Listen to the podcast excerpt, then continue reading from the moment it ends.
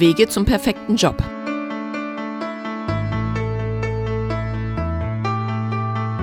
Thema heute: Arbeitszeugnisse verstehen und sinnvoll einsetzen.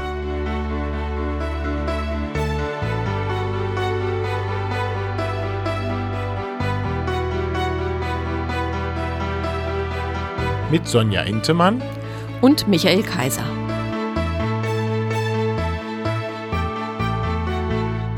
Herzlich willkommen. Ich bin Sonja Intemann. Ich bin Diplomkauffrau und Personalerin in einem Hamburger Unternehmen. Und ich bin Michael Kaiser. Ich bin Diplompsychologe und arbeite als Karrierecoach. Auch dieses Mal sind wir nicht allein im Studio und begrüßen deshalb ganz herzlich Petra Pflanz als Gast hier bei uns. Hallo Petra. Hallo Sonja, hallo Michael. Schön, dass ihr mich eingeladen habt. Vielen Dank. Ja, Petra, du bist Beraterin für Arbeitszeugnisse und wir freuen uns sehr, dass du heute den Weg von Berlin zu uns hier ins Hamburger Tide-Studio gefunden hast um unseren Hörern auf dem Weg zum perfekten Job mit deinen Tipps zur Seite zu stehen. Auch der Zeitpunkt dafür hat sich nicht zufällig ergeben, sondern du, Sonja, und ich wollten das Thema ganz bewusst gerne noch rechtzeitig vor dem Jahresende behandeln. Das Ende des Jahres ist bekanntlich auch ein typischer Stichtag für das Ende vieler Arbeitsverhältnisse und somit beginnen jetzt für nicht wenige die letzten Wochen beim alten Arbeitgeber in denen man diesen unter anderem auch zur Ausstellung eines Arbeitszeugnisses auffordern sollte. Aber bevor wir zum eigentlichen Thema kommen, sind unsere Hörer sicherlich zuerst einmal neugierig, wie dein eigener beruflicher Werdegang bisher war, Petra. Und wie man denn eigentlich Beraterin für Arbeitszeugnisse wird. Magst du uns ein bisschen darüber erzählen? Gerne. Ich habe eine ganz klassische Sekretariatsausbildung und bin später im kaufmännischen Bereich unterwegs gewesen. Kaufmännisch ist ja viel. Ähm, das können ganz unterschiedliche Themen gewesen sein. Das heißt nicht, dass ich jetzt Buchhalterin war, sondern breit gefächert, äh, verschiedene Branchen, verschiedene Arbeitgebergrößen, große Unternehmen, Mittelständler, kleine Unternehmen, Einzelunternehmen. Und vor circa zehn Jahren ähm, war mein letzter Arbeitgeber eine große deutsche Karriereberatung. Ähm, dort habe ich über viele Jahre ähm, das Thema Arbeitszeugnis nochmal richtig vertieft, mit dem ich mich schon sehr lange in meiner eigenen beruflichen Karriere beschäftigt habe, denn mir ist aufgefallen, wenn man den Arbeitgeber wechselt, bekommt man ein Arbeitszeugnis, kann man eins verlangen, ist das Recht, das man hat als Arbeitnehmer. Und irgendwann habe ich wissen wollen, wie kommt diese Dinger zustande, was steht da drin, was wird da geschrieben, was ist für mich gut, was ist für mich nicht so gut. Habe mich also komplett auf dieses Thema Arbeitszeugnis spezialisiert, bin damit jetzt seit über zehn Jahren selbstständig unterwegs. Ja, und das ist irgendwie meine Berufung geworden. Ja, Sonja, was sagst du eigentlich? Du arbeitest ja nun in einer Personalabteilung in einem Hamburger Unternehmen. Welchen Stellenwert haben Arbeitszeugnisse eigentlich so auf der arbeitgebenden Seite, also für die einstellenden Manager zum Beispiel bei euch? Also, wenn wir in der Rekrutierung unterwegs sind, und das sind dann in erster Linie die äh, Personalreferenten, die natürlich als erstes die äh, Unterlagen, die Bewerbungsunterlagen auch sichten, ist in der Rekrutierung das Arbeitszeugnis wohl erstmal nicht an erster Stelle der Sichtung, sondern das wird erstmal grundsätzlich ein grober Überblick des Lebenslaufes sein, passen die äh, Aufgaben, die derjenige, diejenige gemacht haben und genauso dann, was ist äh, als, als zusätzliche Information noch aus dem Anschreiben herauszubekommen.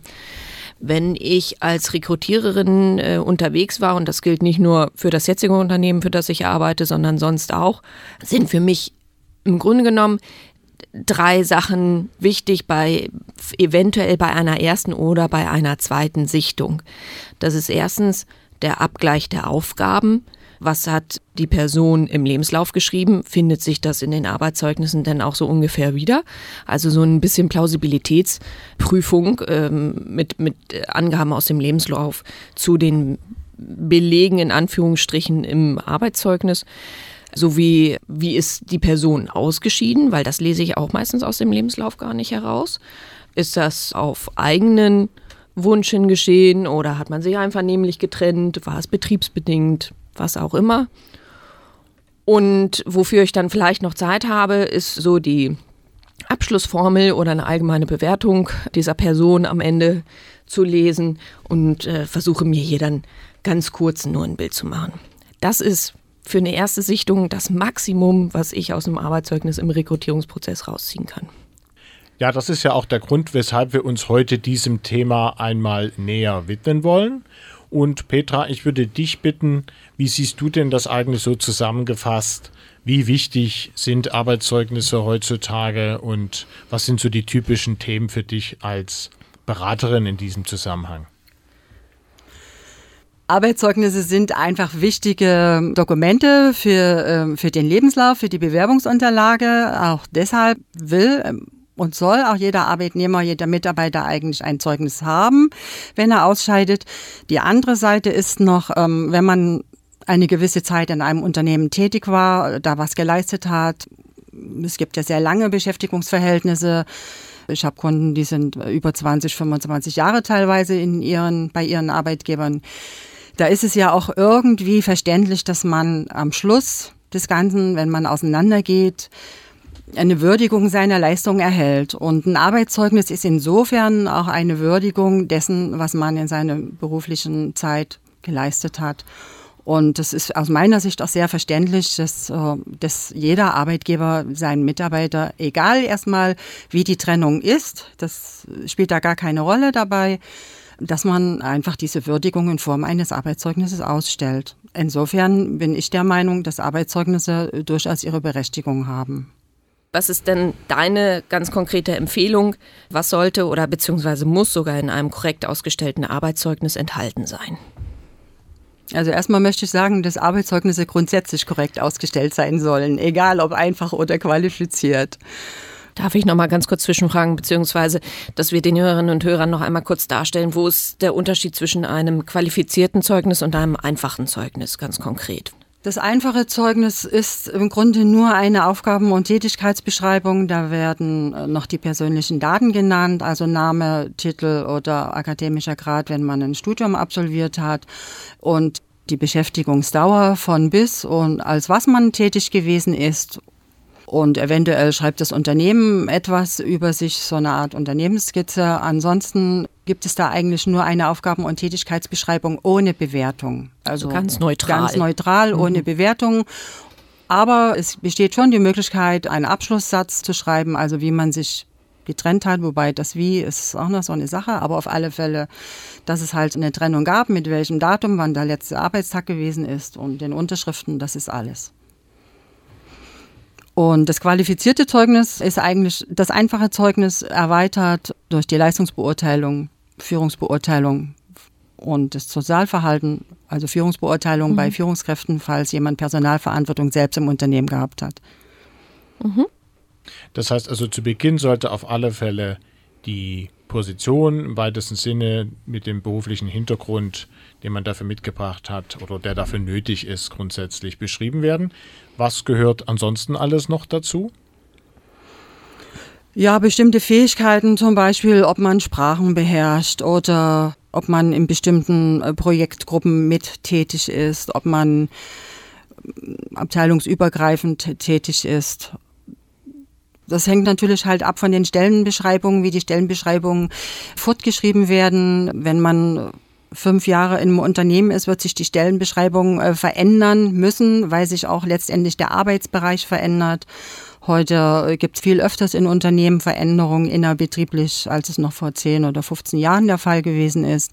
Von daher ist das auch immer eine Sache, ähm, Arbeitsaufgaben und Tätigkeiten müssen irgendwie immer mit einer abgeglichenen Stellenbeschreibung, mit einer fortgeschriebenen Stellenbeschreibung übereinstimmen.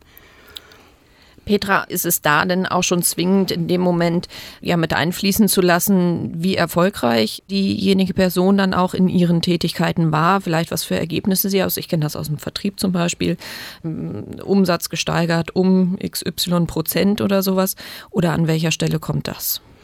Na, das sind dann schon Sachen, die in den Ergebnisbereich gehören und die werden dann schon eher in der Leistungsbeurteilung untergebracht. Aber in der Aufgaben- und Tätigkeitsbeschreibung gehört schon rein, oder aus der, aus der Aufgaben- und Tätigkeitsbeschreibung muss herauszulesen sein, welche Anforderungen hatte der Arbeitgeber an diese Stelle, die da besetzt wurde von mir und was sagt dann die Stellenausschreibung aus, welche Aufgaben ich habe und dann entwickelt sich ja in der Tätigkeit oder in dem Tun entwickeln sich Tätigkeiten, die die Stelle dann letztendlich ausmachen. Also keine Vermischung, nach Möglichkeit keine Vermischung mit Arbeitsergebnissen. Allerdings ist gerade, weil du den Vertrieb ansprichst, da gibt es halt die Anforderung zum Beispiel, dass jemand die Vorgabe hat, er soll ähm, den Umsatz äh, steigern, nennen wir das jetzt mal so ganz pauschal, dann fängt er ja an bei einer bestimmten Stufe, und äh, hat nach einem Jahr oder nach zwei Jahren halt erreicht, Umsatz gesteigert in Form von so und so viel Prozent. Und das wäre dann natürlich ein Ergebnis. Dieses Ergebnis muss aber zurückspiegeln, praktisch auf die, in die Aufgaben- und Tätigkeitsbeschreibung. Da muss es schon mal verankert gewesen sein. Da muss es schon mal irgendwo im Text oder in der Aufzählung vorkommen. Okay, verstehe. Mhm. Das heißt also, es muss dann wieder ein rundes Bild ergeben, was dort im Folgenden in der Beurteilung auch geschrieben wurde. Mhm. Genau.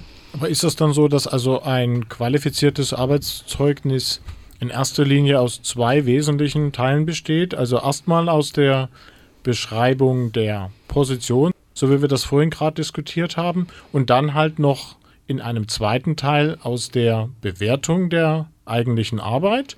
Oder ist die Aufteilung dann doch noch ein bisschen komplexer? Das Arbeitszeugnis besteht schon nur aus diesen zwei Teilen. Es besteht halt aus diesem ersten Teil der Aufgabentätigkeitsbeschreibung und aus dem zweiten Teil praktisch der Leistungsbeurteilung. Also was wirklich wichtig ist, man sollte darauf achten, Trennung, also keine Ergebnisse in den Aufgaben schon reinzuschreiben. So sagen es die Regeln, weil wenn man jetzt überlegt, dass wir schon das einfache Zeugnis hätten, und da würde ein Ergebnis drin stehen, geht das in Richtung Bewertung und im einfachen Zeugnis darf keine Bewertung drin sein. Also ergo muss die Bewertung, also sprich auch die Beschreibung der Arbeitsergebnisse, der Nutzen für das Unternehmen, das gehört in die Leistungsbeurteilung, also in den zweiten Teil des Zeugnisses. Ne? Wie sieht es dann mit anderen Sachen aus? Es gibt ja Unternehmen, die dann beginnen, erst einmal das Unternehmen so ein bisschen zu beschreiben, bevor sie dann zu dem ersten richtigen Teil kommen, nämlich eben dann der Positionsbeschreibung und so weiter. Äh, es gibt ja auch dann noch manchmal Sachen am Schluss, dass da noch eine sehr freundliche Floskel oder sowas in der Richtung verwendet wird, dass man da dem Mitarbeiter alles Gute wünscht und solche Sachen. Also gibt es da noch zusätzliche Sachen und sind die notwendig oder macht das jeder so, wie er möchte? Naja, im Moment macht es schon jeder so, wie er möchte. Manchmal habe ich jedenfalls den Eindruck. Ja. Ich gehe mal der Reihe nach. Du sprichst die Unternehmensbeschreibung an, also die sogenannte Unternehmensskizze. Äh, die ist eine Kann-Sache, die muss nicht sein. Also wenn sich ein großer Konzern ähm, überbreit in so einem Arbeitszeugnis beschreibt und diese äh, Beschreibung dann noch nicht mal einen Bezug zu der Position des beurteilten Mitarbeiters hat, dann ist das mal schon so eine Art Leerstellentaktik. Man verbraucht Platz der ja immer sehr begrenzt ist für so ein Arbeitszeugnis, je nachdem, wie viel untergebracht werden muss. Und das Unternehmen positioniert sich ähm, exorbitant groß und das ist nicht angebracht. Allerdings wieder der Rückschluss, also immer jede Sache muss man einzeln betrachten. Hat ein großes Unternehmen eine Personalabteilung oder eine große kaufmännische Abteilung und dieser Bereichsleiter von dieser Abteilung wird es sich jetzt aus dem Unternehmen verabschieden und bekommt ein Arbeitszeugnis. Dann ist natürlich schon wieder eine Unternehmensskizze angebracht, die aber genau gezielt formuliert wird, also mit den Inhalten, die nur auf seine Position abzielen. Beim Personalleiter geht man darauf ein, zum Beispiel, wie stark war die Belegschaft oder welche Vertretungsfunktion hat er im Unternehmen. Wenn man jetzt aber einfach nur einen Chemielaborant zum Beispiel beurteilt und da eine Unternehmensbeschreibung macht, die null Bezug zu dieser Tätigkeit hat, dann ist das nicht korrekt. Also das ist dann so ein Detaillierungsgrad in einem Zeugnis, der für den Mitarbeiter nicht unbedingt vorteilhaft erscheinen könnte. Genau, wenn für die Unternehmensskizze zu viel Platz verbraucht mhm. wird, ohne Bezug zu dieser beschriebenen Tätigkeit und Person, dann kann das durchaus negativ gewertet werden. Mhm.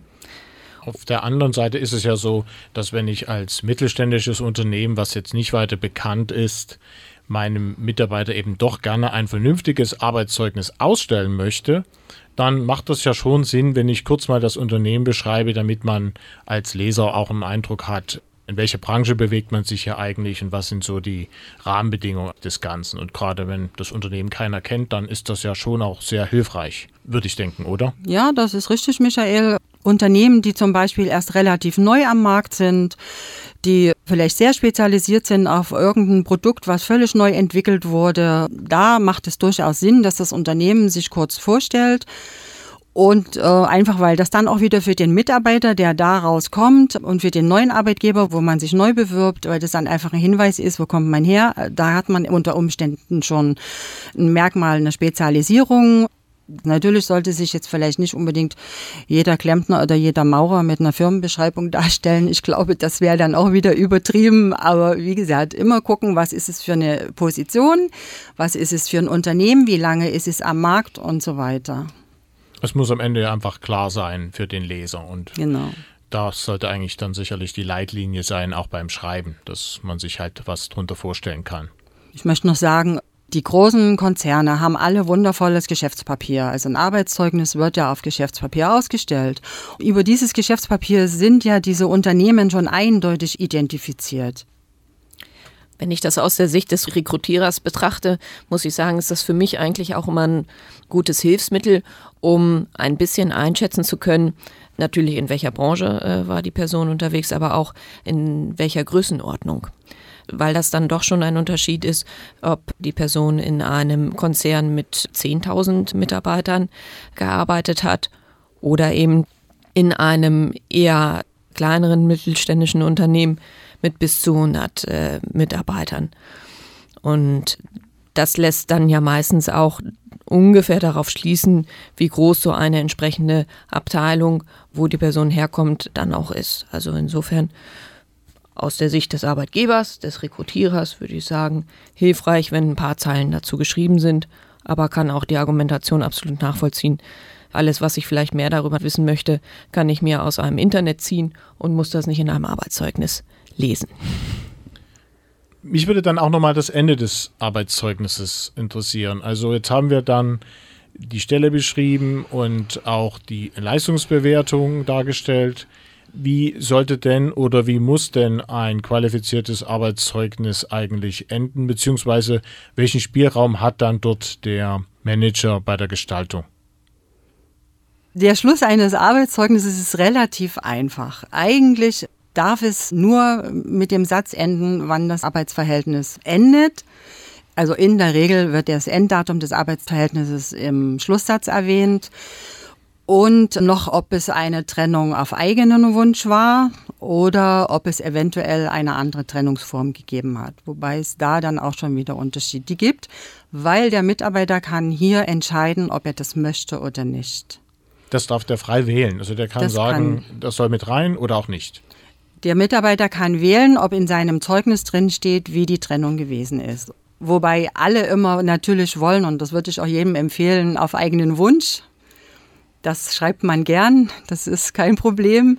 Aber es gibt ja andere Trennungsformen, die nicht so eindeutig sind oder gut sind. Da muss man dann schon nochmal genau überlegen, was will man drinstehen haben, was ist für mich vorteilhaft. Ja, auch eine strukturbedingte Kündigung wäre ja auch ein relativ gut nachvollziehbarer Grund, bei dem man dann sehen kann, dass er nichts mit dem Mitarbeiter oder seiner Leistung und so weiter zu tun hat. Aber wie ist das? Am Ende muss ja sicherlich das, was da angegeben wird, schon der Wahrheit entsprechen. Oder ist die Aussage zu pauschal?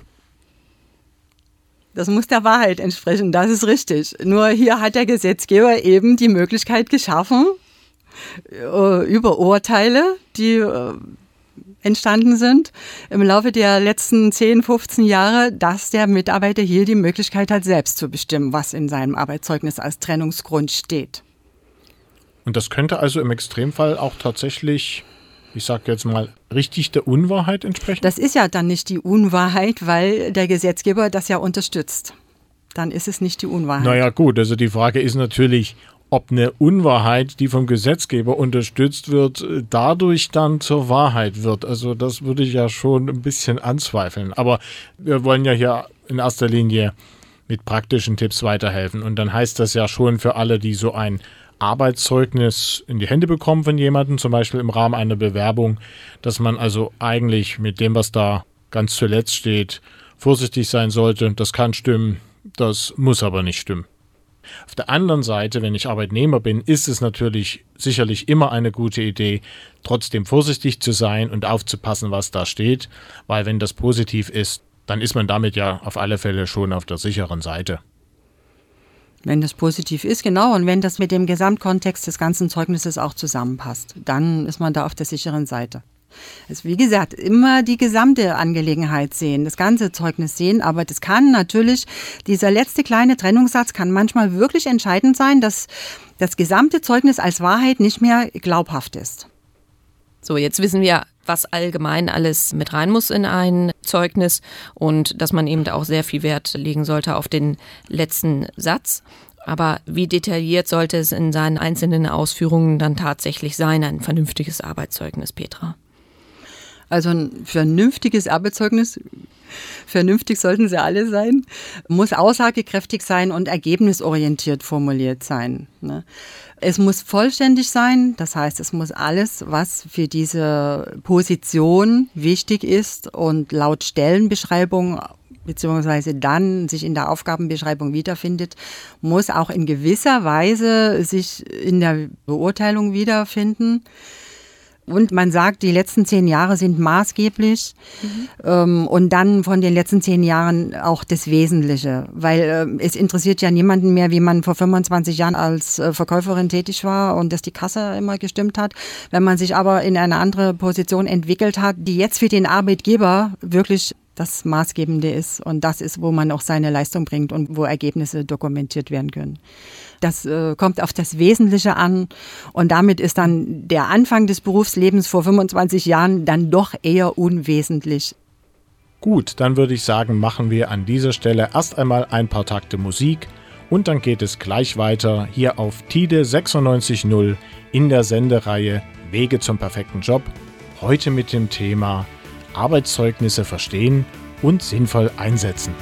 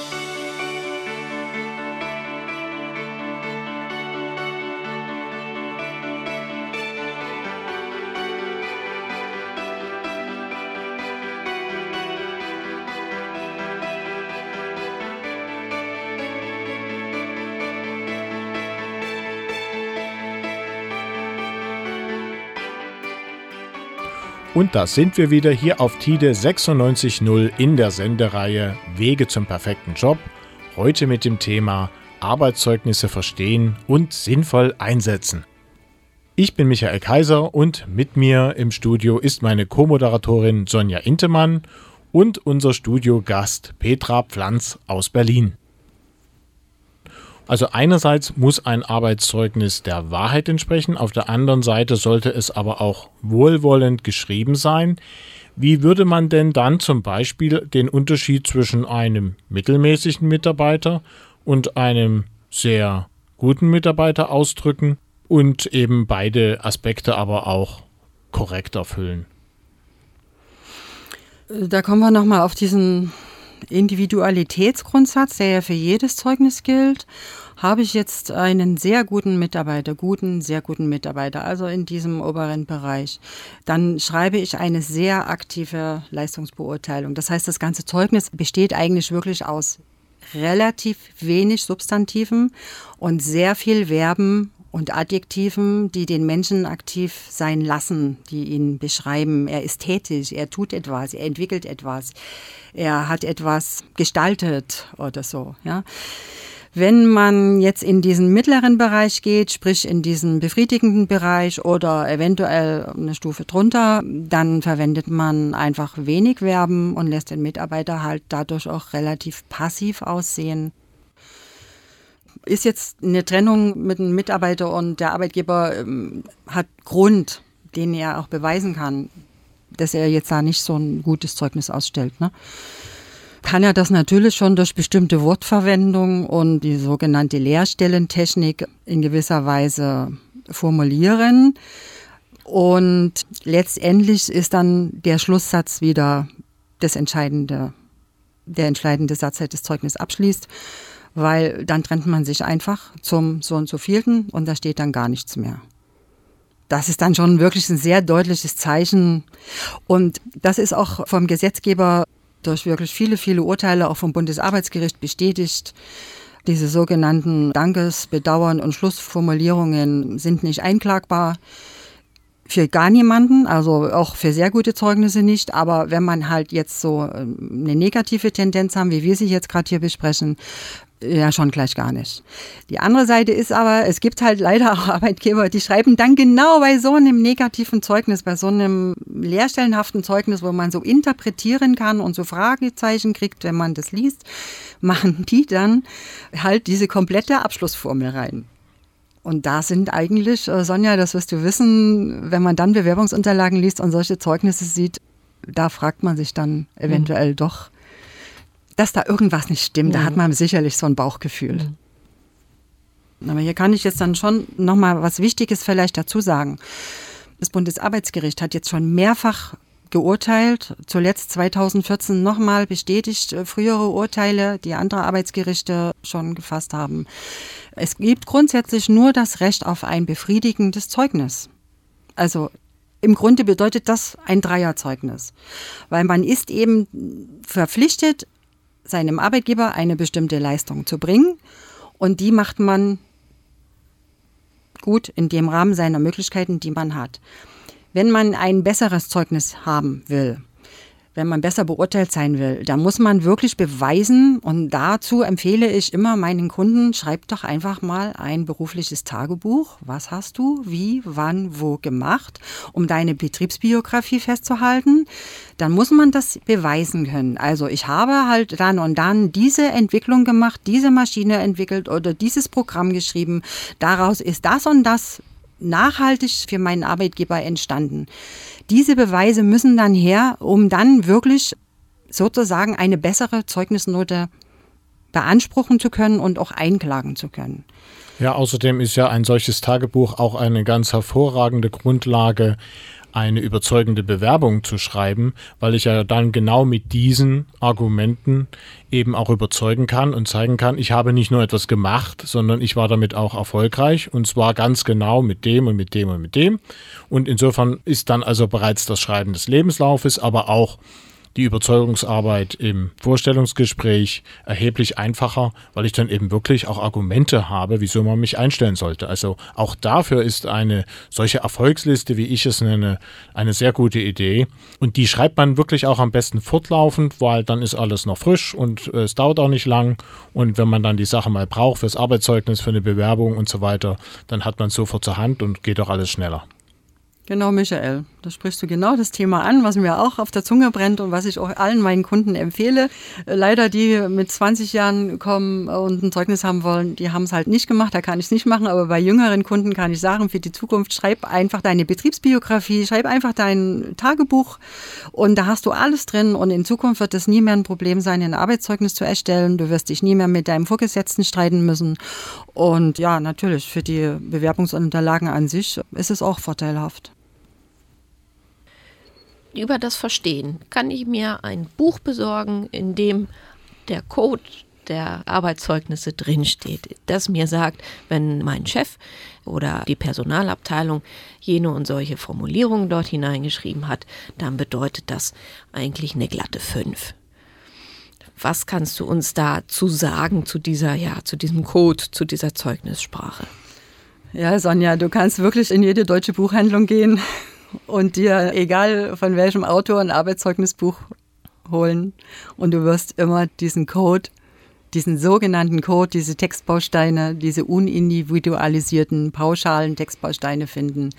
Und wenn ein Arbeitszeugnis nur aus solchen Textbausteinen zusammengesetzt wird, ohne dass die Individualisierung zur Tätigkeit und zur Person vorgenommen wurde, dann hast du im Grunde eigentlich ein Zeugnis, das mit einem Zeugniscode geschrieben wird.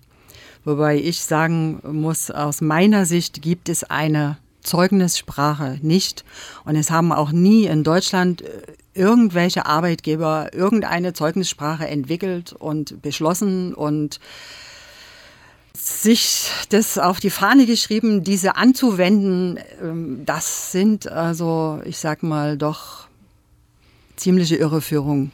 Also das kann ich an der Stelle in meiner Position, die ich dann so inne hatte, auch bestätigen.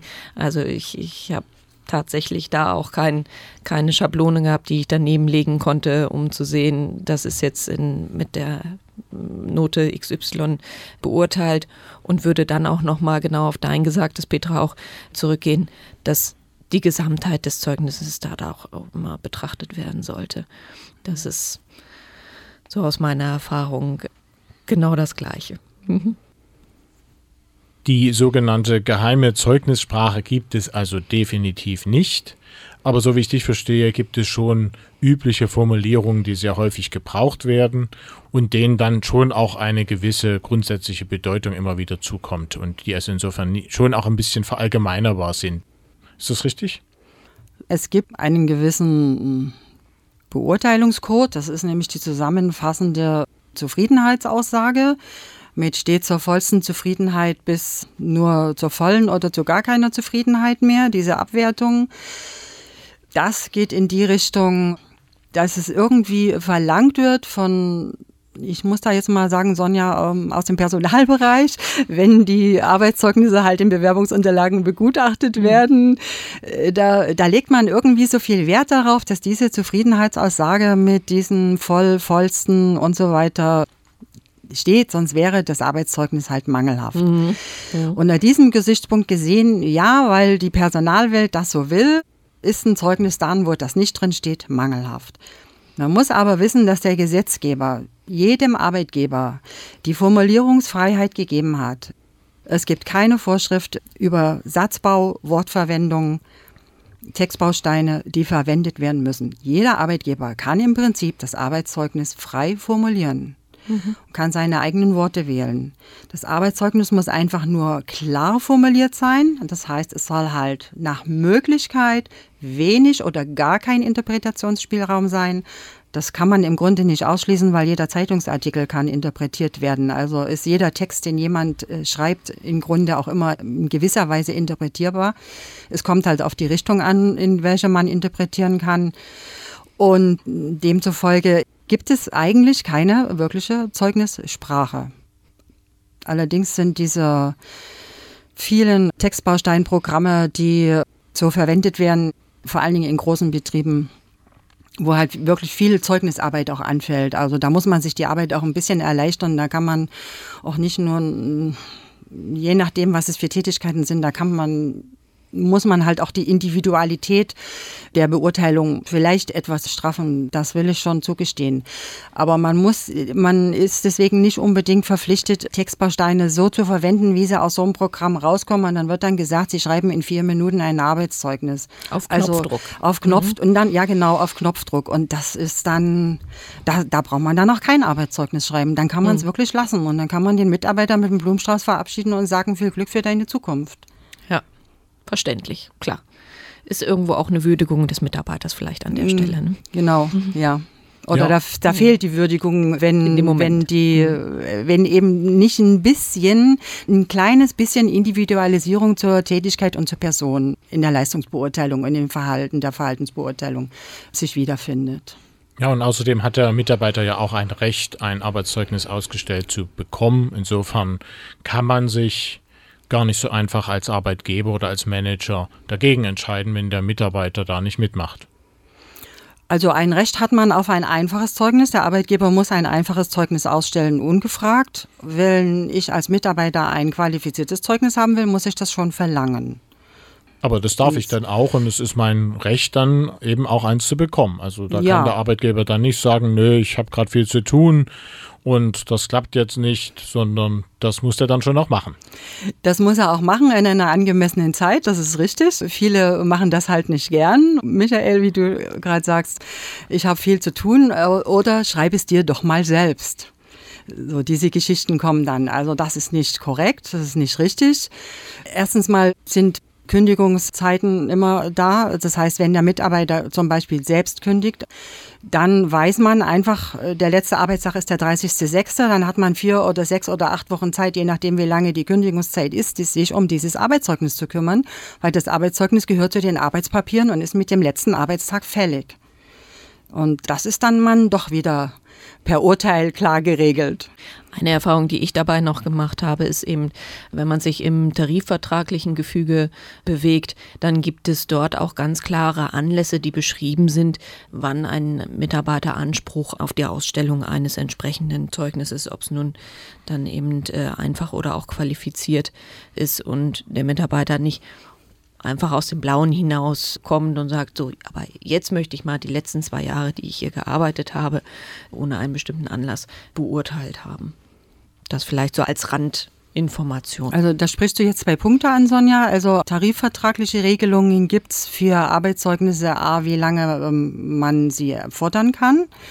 Und da muss man dann auch noch wissen, wie lange man zum Beispiel Reklamationszeit hat. Also falls das nicht in Ordnung ist, ich will dagegen was machen. Da ist wirklich in Tarifverträgen sind Sachen geregelt. Die sollten die Mitarbeiter immer kennen, den eigenen Haustarifvertrag, um zu wissen, wie läuft das mit dem Arbeitszeugnis. Du sprichst aber jetzt noch einen zweiten Punkt an, das wäre dann das Zwischenzeugnis. Zwischenzeugnisse kann man natürlich nicht einfach so verlangen aus dem Blauen heraus, wie man lustig ist, weil man denkt, oh, ich will jetzt mal einfach so meinem Chef Arbeit machen und verlange jetzt mal ein Zeugnis. Ne? Da gibt es schon diese sogenannten driftigen Gründe. Da gibt es auch eine ziemlich lange Liste, die habe ich im Einzelnen wirklich nicht im Kopf. Aber die schnellsten Merkmale wären eigentlich Vorgesetztenwechsel. Da sollte man sich ein Zwischenzeugnis schreiben lassen. Auch ähm, wenn sich meine Tätigkeit nicht ändert? Auch wenn sich deine Tätigkeit nicht ändert, weil der Vorgesetzte, mit dem du jetzt vier Jahre zusammengearbeitet hast der muss dann diese vier Jahre beurteilen, weil er kann ja deine Arbeit und das, was du tust, deine Fähigkeiten, deine Stärken und so weiter, der kann dich beurteilen, der kennt dich. Der geht aus dem Betrieb weg und du kriegst einen neuen Vorgesetzten. Der kann dich nicht rückwirkend in diese Zeit beurteilen, weil er fängt ja mit dir gerade erst an und geht mit dir in die Zukunft. Von daher ist beim Vorgesetztenwechsel schon anzuraten, dass man gucken soll, ob man ein Arbeitszeugnis sich ausstellen lässt. Wahrscheinlich auch immer ein bisschen abhängig von bestimmten Positionen und so weiter muss man entscheiden. Ne? Also im, ich denke mhm. mal, im produzierenden Bereich zum Beispiel ist es da nicht so üblich. Da reichen dann wirklich die Mitarbeiterbeurteilungsprotokolle, die dann in den Personalunterlagen liegen. Aber in gewissen ähm, kaufmännischen und Führungsebenen ähm, ist es dann schon mit einem Vorgesetztenwechsel wichtig. Aber ein weiteres Thema Zwischenzeugnis, wenn man in Elternzeit geht. Mhm. Ganz wichtig. Man weiß ja A nicht, ob man wiederkommt. B weiß man nicht, ob man wieder doch in dieselbe Abteilung geht.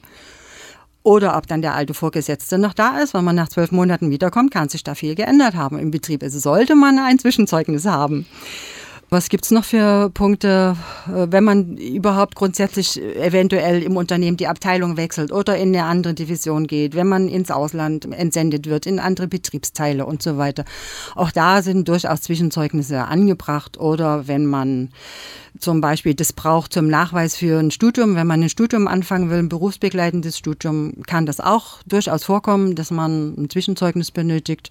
Das hängt dann meistens auch mit Finanzierungsgeschichten zusammen vom Studium und so. Also es gibt schon Anlässe, wo ein Zwischenzeugnis durchaus angebracht ist und wo der Mitarbeiter auch das Recht drauf hat, das zu verlangen. Und da würde ich jetzt jedem Mitarbeiter aber auch empfehlen, da mitzuarbeiten, dem Vorgesetzten schon ein bisschen zur Hand zu gehen. Das und das habe ich gemacht, das und das habe ich erreicht in der Zeit, wo wir zusammengearbeitet haben. Also praktisch die Aufgaben, Tätigkeiten, Fachkenntnisse und meine eigenen Stärken und Fähigkeiten, da äh, kann ich immer meinem Chef zuarbeiten, damit der das ein bisschen einfacher hat und das abgleichen kann mit seinem Stand und dann seine Beurteilung daraus anfertigen kann. Dann machen wir doch an dieser Stelle noch ein paar Takte Musik und dann geht es gleich weiter hier auf TIDE 96.0 in der Sendereihe Wege zum perfekten Job. Heute mit dem Thema Arbeitszeugnisse verstehen und sinnvoll einsetzen.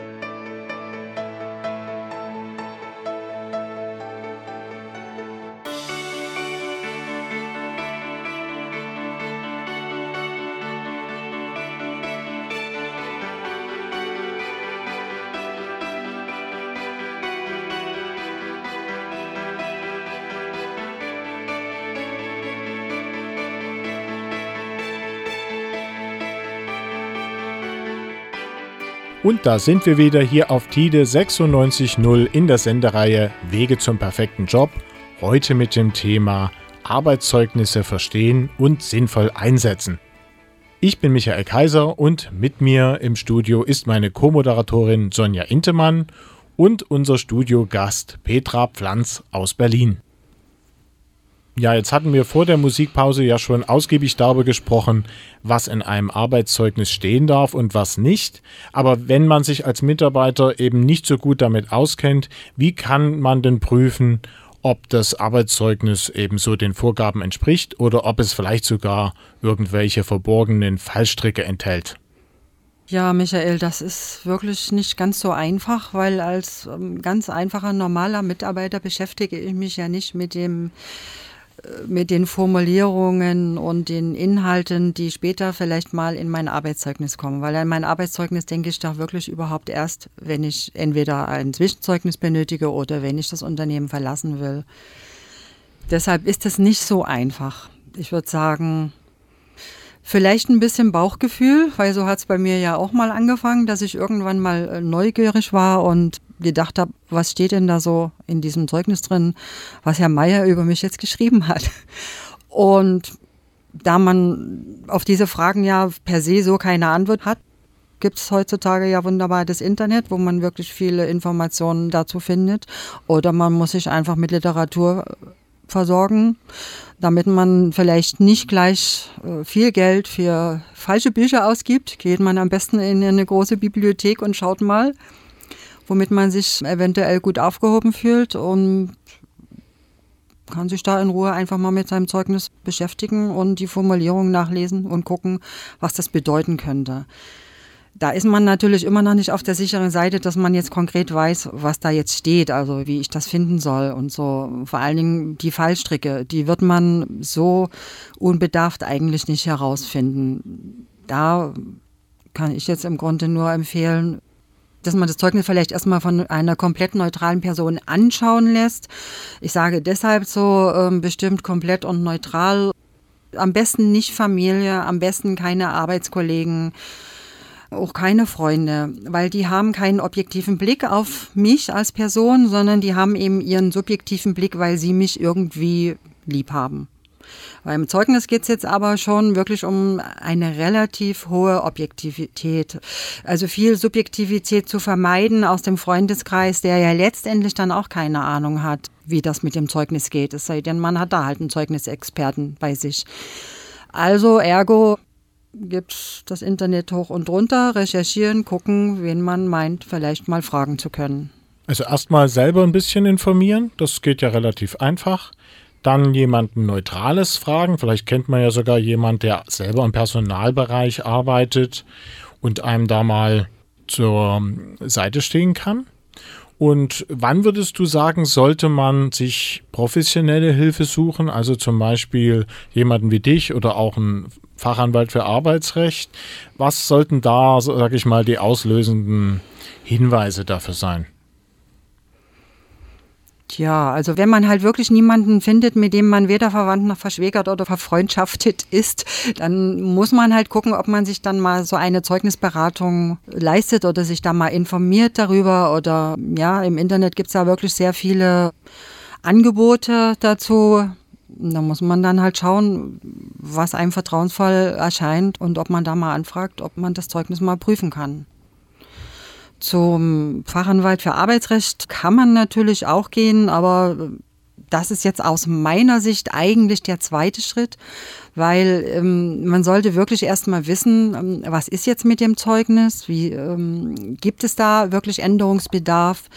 Dann kann man das erstmal selbst machen. Man kann selbst mit seinem Arbeitgeber sprechen.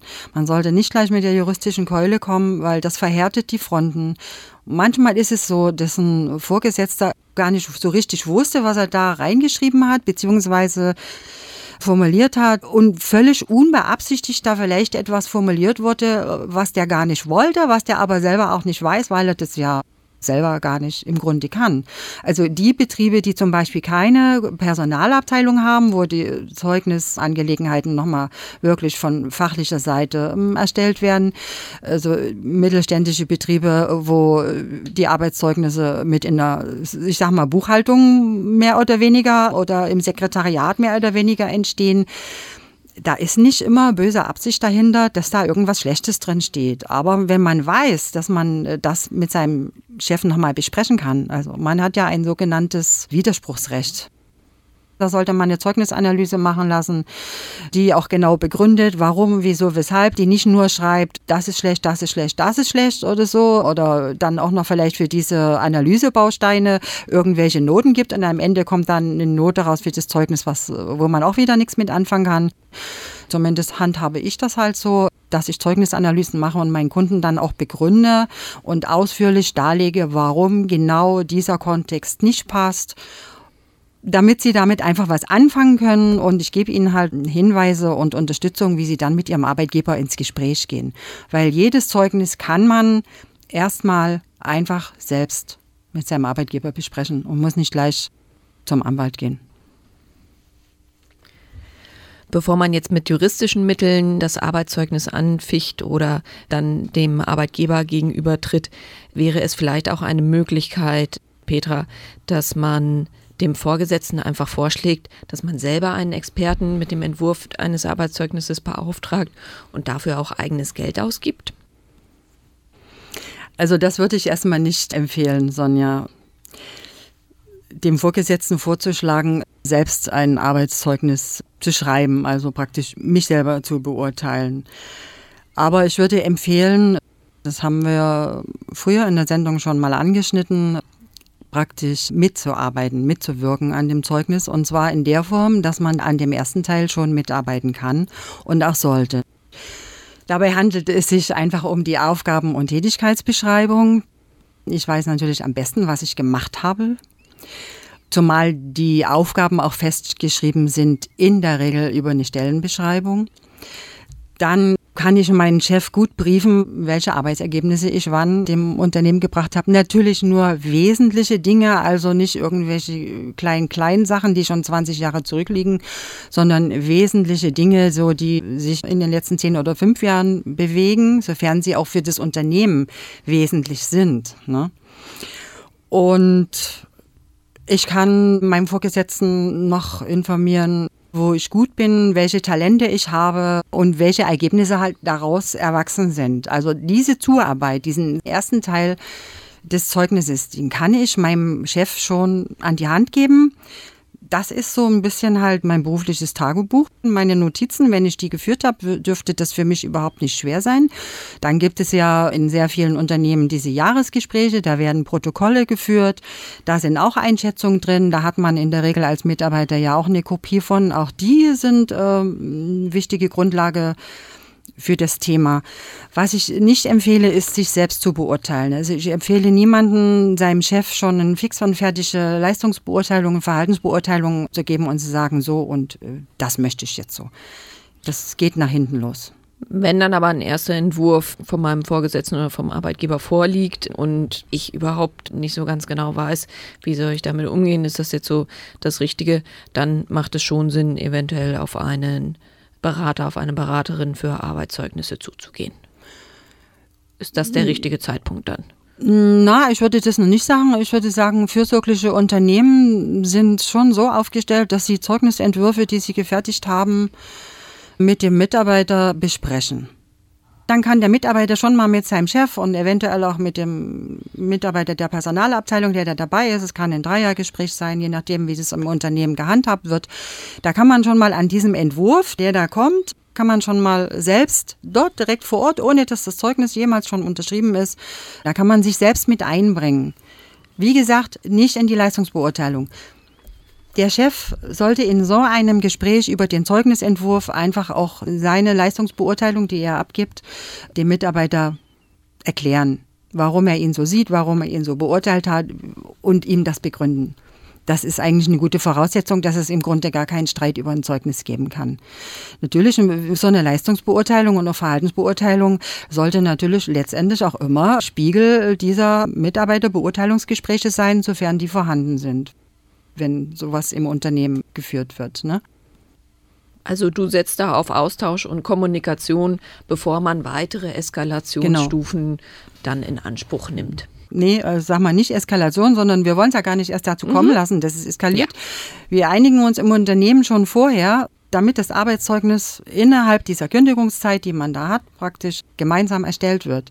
Und ich empfehle halt jedem Mitarbeiter auch an seinem eigenen Arbeitszeugnis durchaus diesen bestimmten Part mitzugestalten.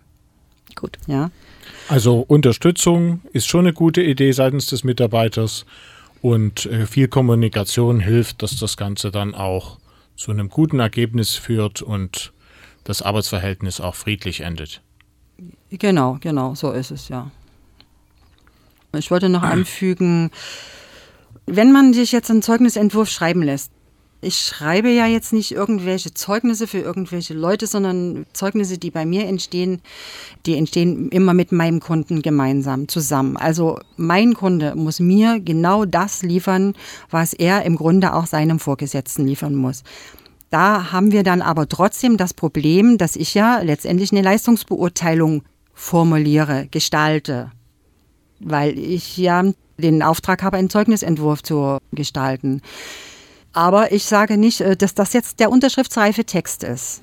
Ich sage immer, also meine Kunden, die einen Zeugnisentwurf von mir haben, wissen ganz konkret, das ist jetzt ein Text, der könnte so unterschrieben werden. Mit dem bin ich als Mitarbeiter einverstanden, aber der Chef muss das überhaupt nicht akzeptieren, weil der Chef muss seine eigene Beurteilung schreiben. Deswegen, also es gibt keine unterschriftsreifen Zeugnisentwürfe von irgendwelchen fremden Dienstleistern. Das ist auch vom Gesetzgeber so nicht unterstützt. Das ist ganz klar verständlich. finde ich auch ganz charmant, dass du dich nicht total unersetzlich hier darstellst, sondern darauf setzt, dass eben der Mitarbeiter da auch selbst die Initiative ergreift. Wenn jemand Interesse hat, sich mit diesem Thema irgendwie noch mal ein bisschen tiefergehend auseinanderzusetzen, hast du für unsere Hörerinnen und Hörer vielleicht ein paar Buchtipps? Also ich hätte zwei Buchtipps, wenn man sich selbst mit seinem Arbeitszeugnis beschäftigen will oder selbst daran mitarbeiten will und wissen will, wie das so funktioniert. Da kann ich empfehlen von Karl-Heinz List. Das ist ein ehemaliger Personalchef der hat in verschiedenen Unternehmen Personalabteilungen geleitet und hat sich sehr, sehr intensiv mit dem Arbeitszeugnis beschäftigt und vor allen Dingen auch mit dem zeitgemäßen Arbeitszeugnis, denn auch die Arbeitszeugnisformulierung und, und die Inhalte, die da reinkommen, müssen natürlich mitwachsen mit dem, wie sich die ganze Berufswelt verändert. Und da würde ich jedem empfehlen, sich das kleine Büchlein zu holen, mein Arbeitszeugnis selbst formulieren. Also das sind wirklich ganz praktische Tipps und Anleitungen, wie man selbst da schon gut äh, vorankommt und das auch versteht. Und dann hat er noch ein gutes Buch auf dem Markt. Das ist eigentlich mehr für, ähm, für die Personalabteilung geeignet oder für Fachvorgesetzte, Vorgesetzte überhaupt. Das heißt Eignungs- und Leistungsbeurteilungen. Und also das ist aus meiner Sicht auch wirklich sehr empfehlenswert weil er da auch wirklich mit dieser Textbausteinsprache aufräumt und Beispiele bringt, nicht nur etwas kritisiert, sondern wirklich Beispiele bringt, wie das zeitgemäß verändert werden kann und modernisiert werden kann, dieses ganze Zeugnisprozedere. Gut, und wir werden dann auf meiner Website ja auch diese Sendung wieder zum Nachhören bereitstellen und in diesem Zusammenhang werde ich dann auch auf diese Buchtipps von dir direkt verlinken, dann findet man die auch ganz einfach im Internet. Und damit haben wir auch schon wieder das Ende der Sendung erreicht. Ja, liebe Zuhörer, ich hoffe, wir drei hier im Studio haben euch heute ein paar hilfreiche Tipps für den Umgang mit dem Thema Arbeitszeugnisse an die Hand geben können. Wie immer freuen wir uns natürlich auch über ein Like und eure Kommentare zu dieser Sendung auf unserer Facebook-Seite. Diese könnt ihr jetzt gleich bei Facebook aufrufen, indem ihr einfach den Titel unserer Sendereihe, nämlich Wege zum perfekten Job, oben im Suchfeld eingibt. Wer Kontakt zu uns aufnehmen möchte, der findet uns natürlich auch direkt im Internet. Petra, sag doch bitte mal, wie man deine Website dort findet. Meine Website ist, glaube ich, ganz einfach und zwar www.das-arbeitszeugnis.de. Und meine eigene Website findet ihr wie immer unter www.michael-kaiser.de. Liebe Petra, ganz, ganz herzlichen Dank, dass du heute hier bei uns warst und insbesondere eben für deine vielen wertvollen Erläuterungen und Ratschläge für unsere Hörerinnen und Hörer. Ja, vielen Dank für eure Einladung und ich hoffe, ich konnte etwas dazu beitragen, das Arbeitszeugnis etwas zu entmystifizieren. Liebe Zuhörer, wie immer wünschen wir euch ganz viel Erfolg bei der Entwicklung und Umsetzung eurer eigenen beruflichen Pläne und sagen Tschüss bis zur nächsten Sendung hier auf TIDE 96.0 in fünf Wochen.